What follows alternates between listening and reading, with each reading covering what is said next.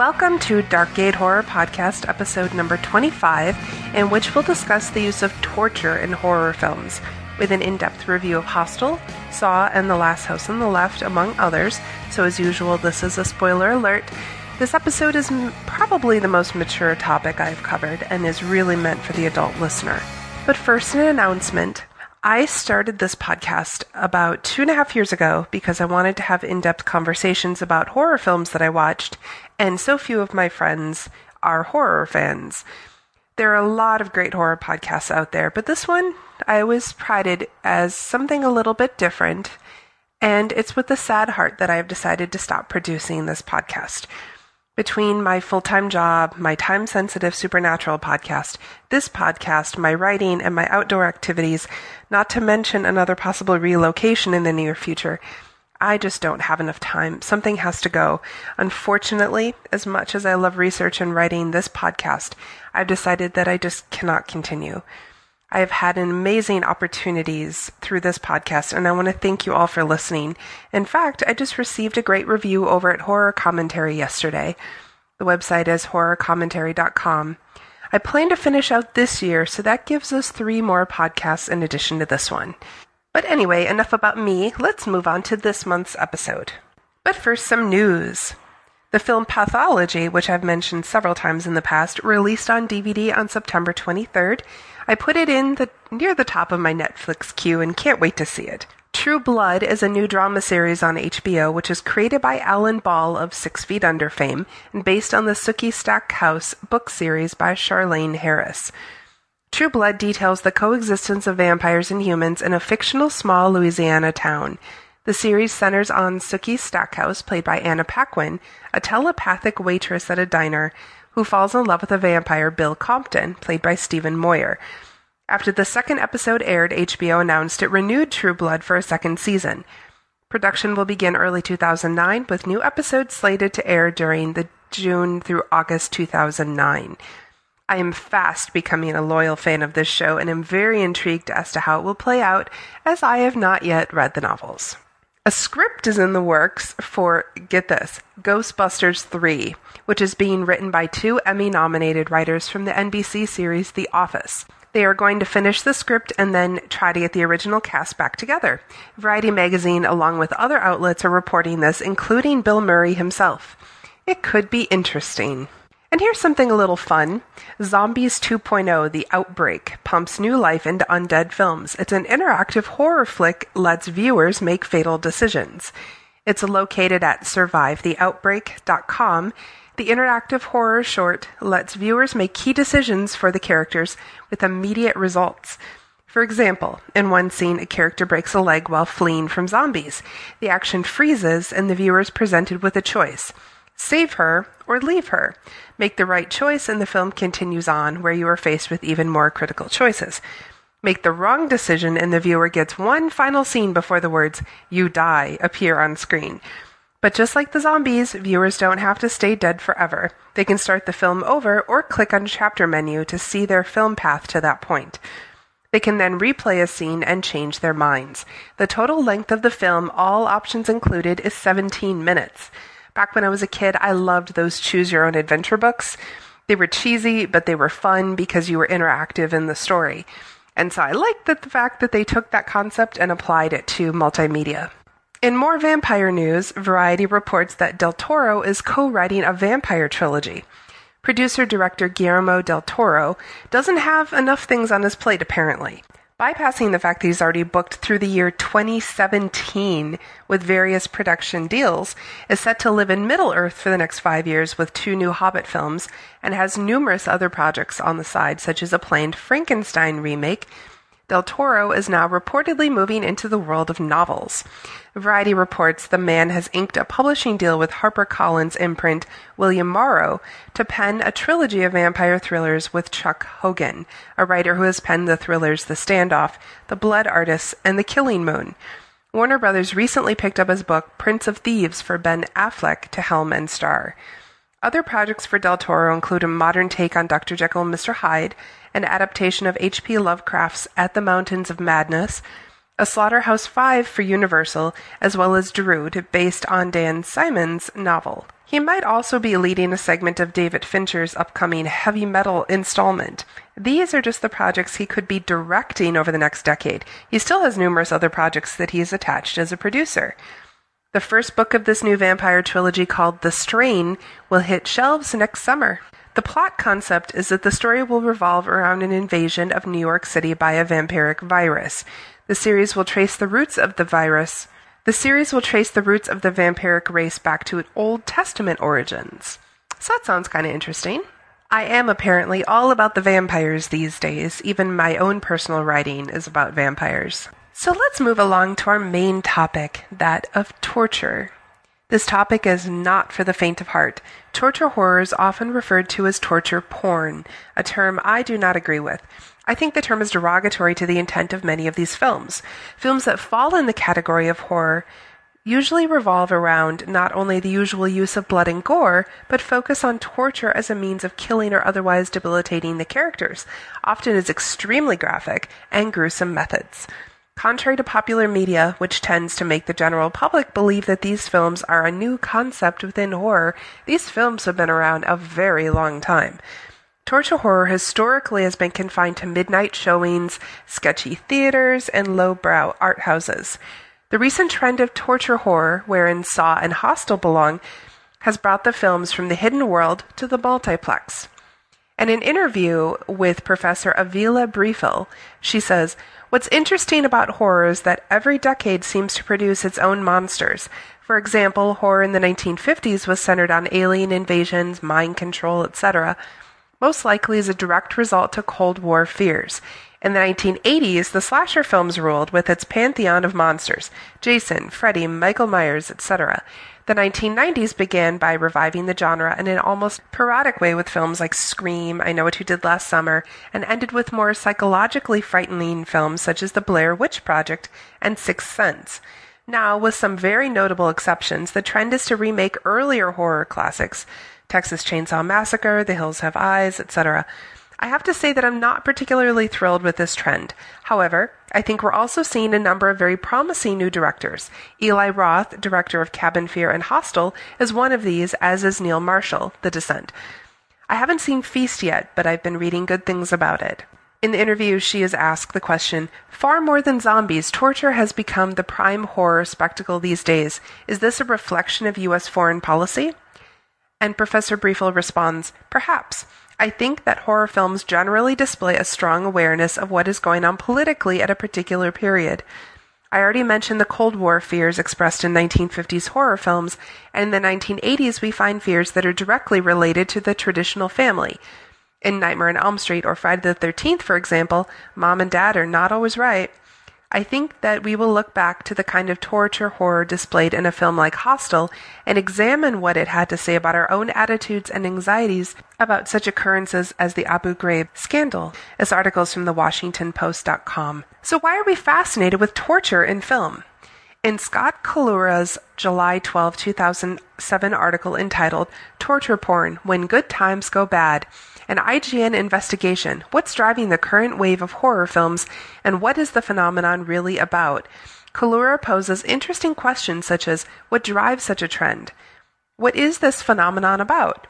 Are the filmmakers creating something more than simple blood and guts exercises in terror? Some kind of communal experience that resonates with audiences on a deeper level? And where exactly is the line between entertainment and social irresponsibility crossed? Collura hits on the crux of this interesting genre of films. This topic can be looked at in so many ways. We have discussed this before, but many people, myself included, believe that torture horror is essentially a reaction to the horror, fear, and uncertainty in our everyday lives. This topic is hotly contested and deeply political with many layers, so I'm going to try to boil it down to the basics and refrain from discussing most of the political argument. I'd really rather stay away from that. Collura continues questioning where better to begin a discussion of this genre than the one and only Wes Craven, the legendary director who helped to pioneer torture horror in pictures like the original The Hills Have Eyes and The Last House on the Left, long before it was ever called torture horror. whereas those films, released in the early and mid 1970s, were independently made exploitation shockers. Craven has, of course, gone on to become a mainstream success story. Bill Clinton's favorite movie is said to be the Helmers non horror, Meryl Streep star Music of the Heart. As far as Craven is concerned, it's not the horror films that have changed over the years, but rather the audience. It's a change in the attitude, really, and perspective, he tells IGN. It used to be that the studio heads and the kind of grown up public in general were not familiar with horror films and thought they were something nasty and kind of sick. And now a lot of the studio heads and critics and everybody else have grown up watching the genre and think, we're nasty and sick, but that's good. So there's a lot more openness to it. But it really all comes down to money. Why are these films being released to mainstream audiences by studios? The answer is simple money. As cited in Collura's article, Eli Roth, director of Hostel and Cabin Fever, stated, "The average budget is 80 million and we made Hostel for 3.8 million. It was nothing, and Cabin Fever was 1.5 million. Super low budget in Hollywood is 20 million. If you combined all 3 of my movies, it's less than that. It's not one star salary. I'm doing everything on nothing budgets and people are accepting it. Hostel knocked Narnia out of the number one spot. It was competing with Narnia and King Kong. Jennifer Ashlock, a professor of sociology at the College of Notre Dame, has observed the trend of the torture horror films, and she agrees with the take that cash money is a sort of no brainer, obvious explanation behind why the saws of the world have soared. But that opens up the question of why audiences are willing to pay to see such films dismembered limbs, impalings, slashings, and all. You have a potential to make more money with torture now because that's what actually scares a mainstream audience today, she says. I don't think that they were very popular before because it just seems so far off base. Like, that could never happen. And it seemed very fringe back in the 1970s and 80s. Not that you don't have gore back then, but now that it is something that we know is going on in the world.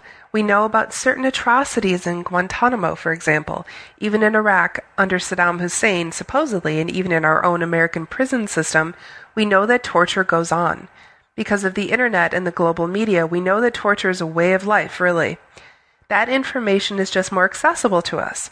I also think it's more fundamentally frightening to us because it's sort of a given now that torture is happening around the world. As far as cultural influences, Collura continues, saying Ashlock's mention of Guantanamo Bay leads to a larger notion that many of the filmmakers and critics who support the genre claim is at work just below the surface of your average torture horror film. Here we are, almost six years after 9 11 changed the world forever. Was it not inevitable that the anxieties that have permeated the everyday lives of people, particularly of the Western world and Americans, would begin to manifest themselves in this popular art form? After all, it wasn't so long ago that jokey scream films were the big thing in horror, back when we all felt so safe and cozy. It's almost cliche to say our ideas of fear change over time, says Ashlock. You can argue that this is an ongoing trend prior to 9 11 as well. We are all having this satire of horror in the 90s because maybe we were in La La Land or something. But the horror that is coming out of America that is actually scary is fascinating. We're finally understanding why 9 11 scared us so much. We don't really get what we're afraid of. That's one element of it. But then there's the other element, which is that you don't really know who anyone is anymore. It's this identity stuff. It goes without saying that throughout the history of the horror film, there have always been a reflection in the films themselves of the times we live in. A sort of relationship between our engagement with and representation of traumatic violence and forms of historical trauma is how Professor Allen refers to it. Take, for example, the Vietnam War and Wes Craven's early films like Last House on the Left or George Romero's Night of the Living Dead. Of course, this argument is used to validate the genre. It gives it some kind of justification as a form of cultural expression, explains Allen. It in some ways allows the popular audience to work through things that they otherwise can't, to allow, say in this case, the torture or horrors of Abu Ghraib or Guantanamo to actually be represented while they're not otherwise really visible to us. So, with that said, let's move on to a couple reviews of films that fall into this category. The first I'd like to discuss is Last House on the Left. I finally saw this 1972 film, Wes Craven's directorial debut, last Halloween at an all night horror-thon at the historic Aero Theater in Santa Monica, California. The film was outstanding to me in several ways. This article is from slantmagazine.com. Back in 1972, Wes Craven's feature film debut, The Last House on the Left, pushed more than a few puritanical buttons. But it was a scene featuring a girl peeing on demand that seemed to spark the most controversy.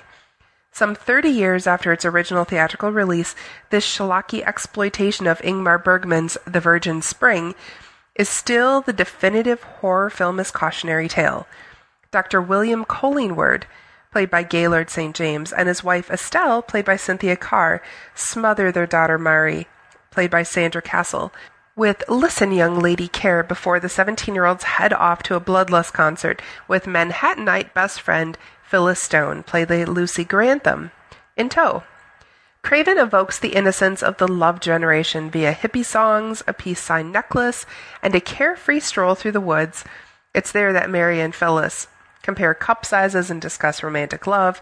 When the girls go looking for marijuana, they're kidnapped, tortured, and killed by a group of Manson-esque escaped cons.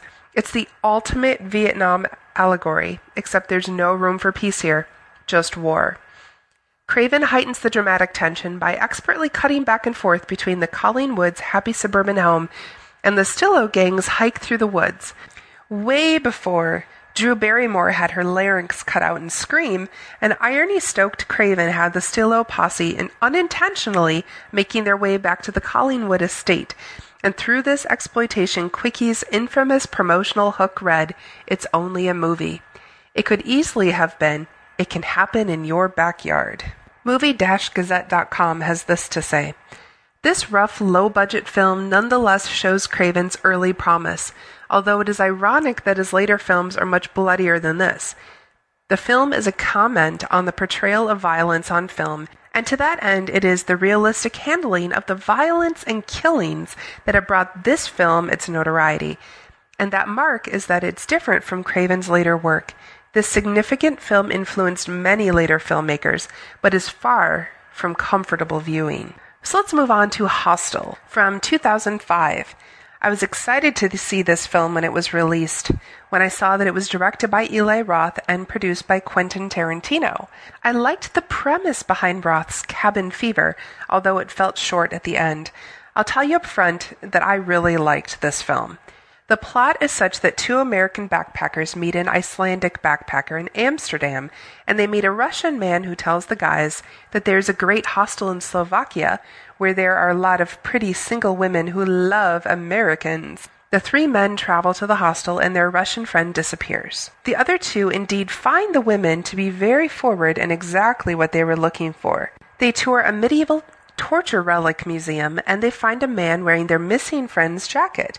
So one of the Americans goes back to the hostel and passes out and awakes in a dank, dark, dungeon like room surrounded by weapons.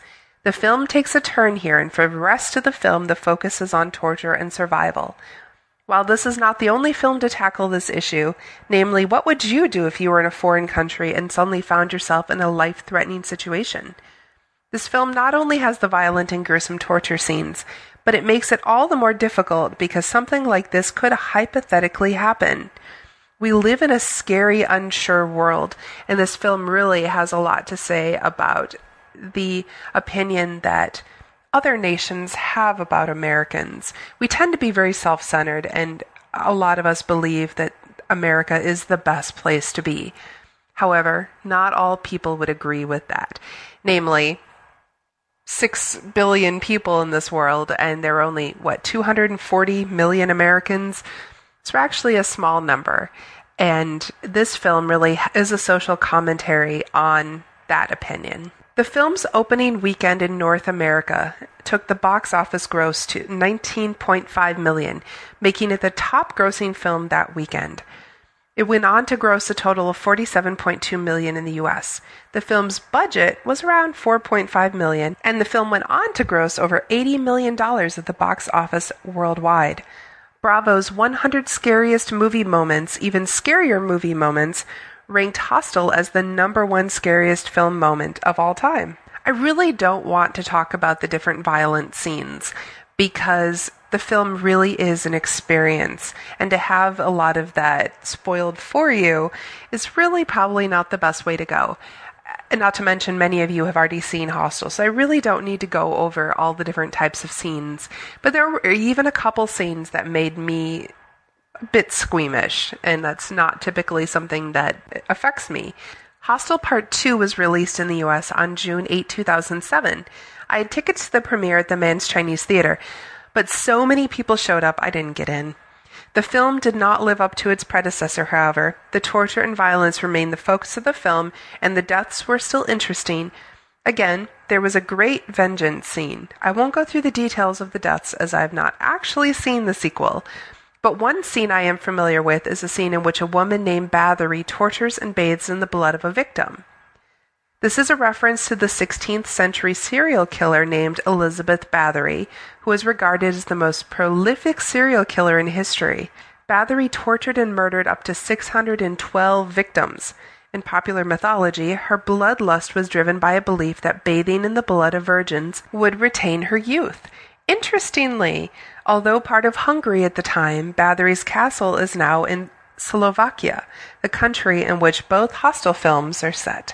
More interesting to me is the film Saw from 2004. The Saw series is a franchise created by director James Wan and screenwriter Leigh Whannell. Four films have been released. One is set to release October 24, 2008, and one more is scheduled with a video game planned for release in 2009. I was absolutely blown away when I saw the first Saw film, which was released October 29, 2004. I have not liked the subsequent films like I did the original. It was fresh and, in my opinion, the best horror film to come around for many years. Each film concludes with a twist that wraps some things up, but also creates more questions to be answered in the following film. However, later films, particularly Saw 4, has given us backstory to understanding the motivations of the Jigsaw Killer. I will, of course, see Saw 5 as soon as I can. The focus of the films is strongly fixated to the creativity of the traps and has less character development, except enough to make connections between characters as necessary for the film to work. The plot of Saw is such, and this is from BloodyDisgusting.com. Saw's opening sequence is probably the best in the entire film.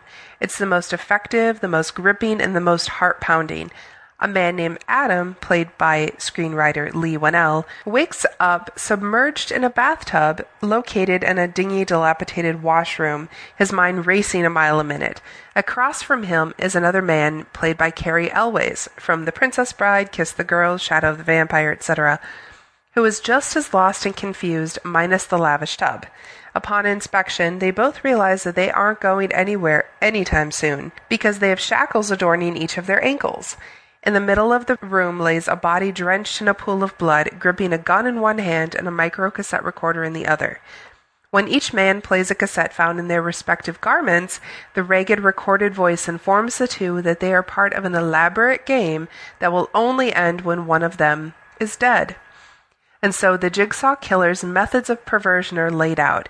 He's a voyeur, a sadist, but most importantly, clever. Movie Gazette says Adam's tape merely taunts him with a challenge to survive, while Gordon's instructs him to find a way of killing Adam by 6 p.m., or else his own wife and daughter will be killed, and he will be left there to rot. Adam finds two surgical saws in the toilet cistern, not strong enough to hack through their chains, but perfect for slicing flesh and bone reminding Gordon of the recent case of the so-called Jigsaw Killer, a sadistic game player who never killed anyone. He finds ways for them to kill themselves. It is a case which Gordon is all too familiar, having himself been the prime suspect of detectives Tapp, played by Danny Glover, and Sing, played by Ken Leung. Despite their distrust for one another, Adam and Gordon must share their knowledge and pool their resources if they are to have any chance of emerging alive, let alone in one piece. I'm going to refrain from giving away everything because this film has several well done scenes, such as the mask scene. The different games the Jigsaw Killer forces his victims to endure are clever, and many of them are very grisly. However, we learn in the fourth film that there's a reason behind the madness of the Jigsaw Killer, and to me, this adds a much needed layer to the overall plot line. Typically, these films don't have much of a plot line, so when Saw 4 came around, it kind of distracted from what was going on. But at the same time, upon retrospect, I realized that this was actually a needed characteristic of the film. In the third, and primarily the fourth film, we learn that the Jigsaw Killer, a dying man whose real name is John Kramer, places his victims in deadly, elaborate traps designed to test them and give them an opportunity to repent their former lifestyles, in which Jigsaw feels that he took their lives for granted. In a way, by looking at John through this newfound moral lens, it makes him seem more human and not entirely a monster. So let's analyze these films a bit closer. In his January 28, 2000 article for New York Magazine entitled, Now Playing at Your Local Multiplex Torture Porn Why Has America Gone Nuts for Blood, Guts, and Sadism? David Edelstein stated, It's actually not a bad little thriller if you can live with the odd protracted sequences of torture and dismemberment. The director, Eli Roth, captures the mixture of innocence and entitlement in young American males abroad. They breeze into a former Soviet bloc country the way teens in old sex comedies headed for Daytona, confident that their country's power and prestige will make them babe magnets. And those are some supermodelish babes in a hostile Slovakian village, where life appears to be a non-stop naked sauna party. One of our heroes is confused about his sexuality, though, and sympathetic to an old man who makes a pass at him. It's quite a shock when he wakes up to find himself in chains, with that same old man preparing to eviscerate him. The poor sap screams, pleads, weeps. He doesn't understand why he's in that place. As for me, I didn't understand why I was in that place either, watching through my fingers, or why I'd found myself in similar places many times during the past few years at the Devil's Rejects, Saw, Wolf Creek, and even, dare I blaspheme, The Passion of the Christ. From the screenwriting blog by Marty Langford article Ugly Times from July 19, 2007, he says, Torture porn. It's a relatively new phrase, one coined by New York Magazine writer and NPR Radio's David Edelstein, who uses it in a discussion of Eli Roth's 2005 film Hostel. The term struck a chord with the media, who went on to assign the classification to several films that followed the three Saw movies, Rob Zombie's The Devil's Rejects, Wolf Creek, Turistas, Hostel Part 2, and the recent Captivity, which bombed this past weekend, opening at number 11 and making only 1.4 million. If we could retroactively apply the term, I'd include 2003's Wrong Turn and hell, 2004's Passion of the Christ, a movie my buddy Jeff refers to appropriately, I think, as a splatter film. Now, I'm not here to impugn the entire subgenre of torture porn.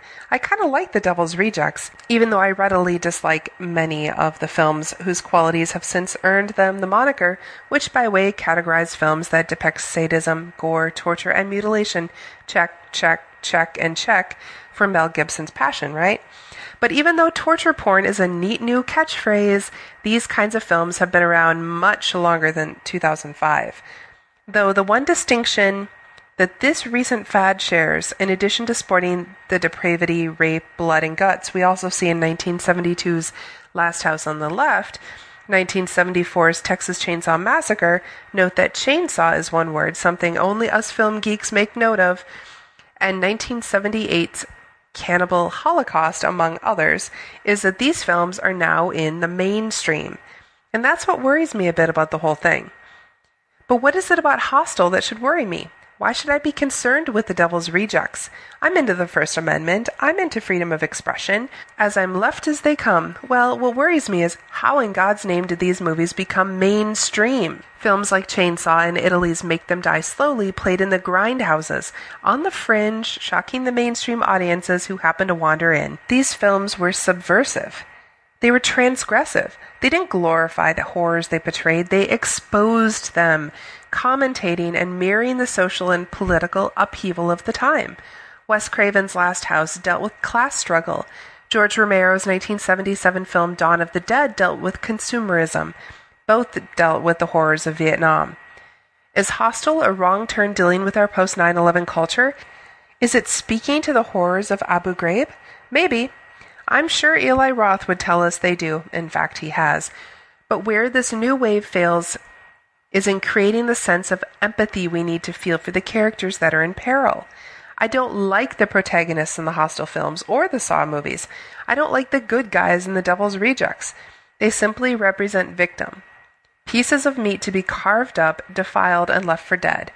And while some may argue the point is for me to relate to the bad guys, to them I say, go watch John McNaughton's Henry Portrait of a Serial Killer or Todd Haynes' Happiness. Don't try to tell me that Roth and Rob Zombie and Saw 2 or 3 director Darren Lynn Bousman are trying to make me complicit in the crimes their characters commit by my willingness to buy a ticket. Now, that's a strong opinion. I would have to agree with this blogger because some of this is very true. I agree that these films are not only over the top, but they really aren't social commentaries in the way that the early 1970s films are. However, we live in a different time, and I think these films really are reactions to our world around us. Terrorism can happen on a daily occurrence. We live in a world that is imposed by a lot of restrictions since 9 11 for our own safety. And I think these films are commentaries on that. I enjoy the films. I actually feel kind of bad for John Kramer, the Saw Jigsaw Killer, because he did have a human side to him before he started acting out and torturing innocent people. But there are both sides to this argument. I wanted to present a little bit of both because I think it's important not to just focus on one aspect of these types of films. I want to mention a couple honorable mentions and non horror films. Collura argues in his article that even non horror projects coming out of Hollywood have zeroed in on this torture craze, or should we say, craze torture. From 24 to Casino Royale to The Good Shepherd and beyond, torture has seemingly become an everyday occurrence judging by the films and TV that we watch. Argues Edelstein, Stephen King has written that horror feeds the alligators of the mind, yet it remains an open question whether these alligators have a little nap after they've fed or get busy making more alligators. In her book, Men, Women, and Chainsaws, Carol Clover argues that many hack 'em ups are empowering. The final girl always slays the monster. But the final girls in Wolf Creek and the Devil's Rejects die ghastly deaths and while Hostel ends with bloody retribution, it's set in a world in which people pay big money for the opportunity to torture and murder, a world of latent serial killers. My first mention is Wolf Creek, and I actually did a big discussion on this in episode 21, so I won't cover it again here, except to say it firmly plants itself in this genre, and I think it's really one of the best examples. And I'd like to discuss Misery, this 1990 film is, in my opinion, one of the best Stephen King adaptations out there. It starts as a seemingly normal enough drama film about a man who was rescued from imminent death by a fan of his novels. But the film is so much more than that. Granted, I have not seen it for many years, but most of the scenes in the film have been burned into my memory with great detail. In Nicholas Fonseca's 2007 review for Entertainment Weekly, he says, The tense, gripping thriller follows Sheldon as he recovers from a near fatal car accident in the remote mountain home of Annie Wilkes, played by Kathy Bates, a jolly fangirl whose crazy cat lady wardrobe and memorable sayings such as, he didn't get out of the cockadoodie car, belie a psychopath who will hold Paul captive, hobble his feet, and try to force him into a suicide pact. Bates was virtually unknown before she played Wilkes. Now it's impossible to see her in anything not be reminded of her ferocious Oscar winning star turn. That's how perfectly she embodies this role. In his commentary, something of a cheat, since it was actually recorded for a 2003 international DVD release, director Reiner says that Bates was always the first and only choice to play Annie, thanks to screenwriter William Goldman's suggestion. James Caan was another story, a who's who of leading men, Redford, Hoffman, Beatty, Hackman, Dreyfuss turned down the role before he signed on. A physical actor by nature, James Caan spent much of the shoot bedridden, and his frustration is palpable in what remains one of his finest performances. A trio of vets, Lauren Bacall, Frances Sternhagen, and the late great Richard Farnsworth, draw welcome yucks in their brief scenes, but Bates and Caan simply dominate. Misery builds economically to a climactic fight in which every scratch, ding, and wallop feels completely earned. The only misfire is an unnecessary pedestrian coda. And in his commentary track, which is annoyingly separate from Reiner's, Goldman admits that we're scrambling here. None of the other extras amount to much. There's a slew of junky bits, like the exploitative how to segment, advice for the stalked if the stalker calls, you hang up, and diagnosing Annie Wilkes. Come now. Do we really need a psychologist to explain that Annie is bipolar? Doesn't Bates convey that well enough? Back to that hobbling scene. Reiner says many fans tell him they consider it the most gruesome movie moment of all time. That's a stretch, but yeesh. 17 years later, it still brings me pain. The movie itself, nothing but pleasure. And the article was from entertainmentweekly.com. Rotten Tomatoes gives it a 90%. That is high praise indeed. So I want to do a mention on The Devil's Rejects. Scott Tobias stated in his article with the Bluegrass Film Society, October 28, 2006, I feel inclined to defend my pet film, The Devil's Rejects, which has more to offer than scrupulously stylized sleaze. What makes the torture scenes in that film fascinating, and yes, politically relevant, is how effectively Rob Zombie toys with our sympathies and sense of identification. We're introduced to a vengeful cop who wants to take down the rejects, who are some of the most gleefully vicious outlaws in movie history, and yet, at a certain point, his all consuming desire for revenge morphs from righteous to sadistic. By the time he has them tied to a chair and beings torturing them to within the inch of their lives, our sympathies have shifted completely to the rejects, which is especially miraculous considering just how we watch them pitilessly torture and slaughter the members of the Banjo and Sullivan. Zombie is able to pull it off partly because he's always harbored a sick kinship with these characters as outsiders and rebels, but mostly because the quest for revenge eventually poisons the Avenger. There's sharp political subtext in that idea. Goodness knows our need to avenge 9 11 seemed a heck of a lot more righteous then than now, but it's so deeply embedded in the story that it doesn't feel planted there by Zombie. It just flowers naturally, and that's from bluegrassfilmsociety.blogspot.com. So that ends our discussion on the main topic. I welcome any comments you'd like to send me, but let's move on to the song of the night, Mine Again by Black Lab, a favorite band of mine. It's brought to you by the Pod Show Podsafe Music Network. Check it out at blacklabworld.com. Enjoy.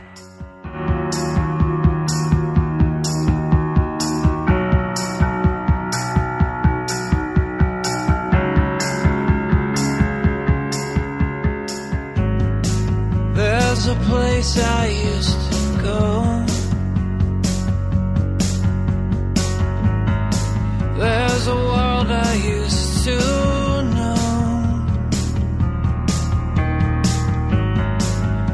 Was a light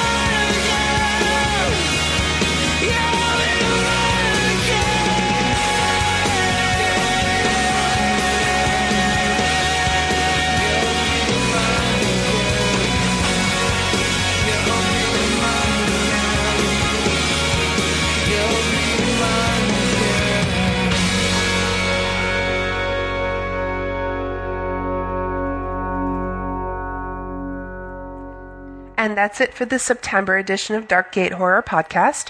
Our Halloween episode will discuss the horror comedy cult classic, The Rocky Horror Picture Show, and perhaps a couple other horror comedies. I'm not quite sure yet. Thanks for listening and take care. Thank you for listening to Darkgate Horror Podcast. You can send me an email at darkgatehorror at gmail.com and visit my website at darkgatehorror.blogspot.com. Thank you to Josh Woodward for the use of his song I Want to Destroy Something Beautiful, which is the opening and closing music. His website is joshwoodward.com. Music played on this podcast is from the Pod Show Music Network. Check it out at music.podshow.com.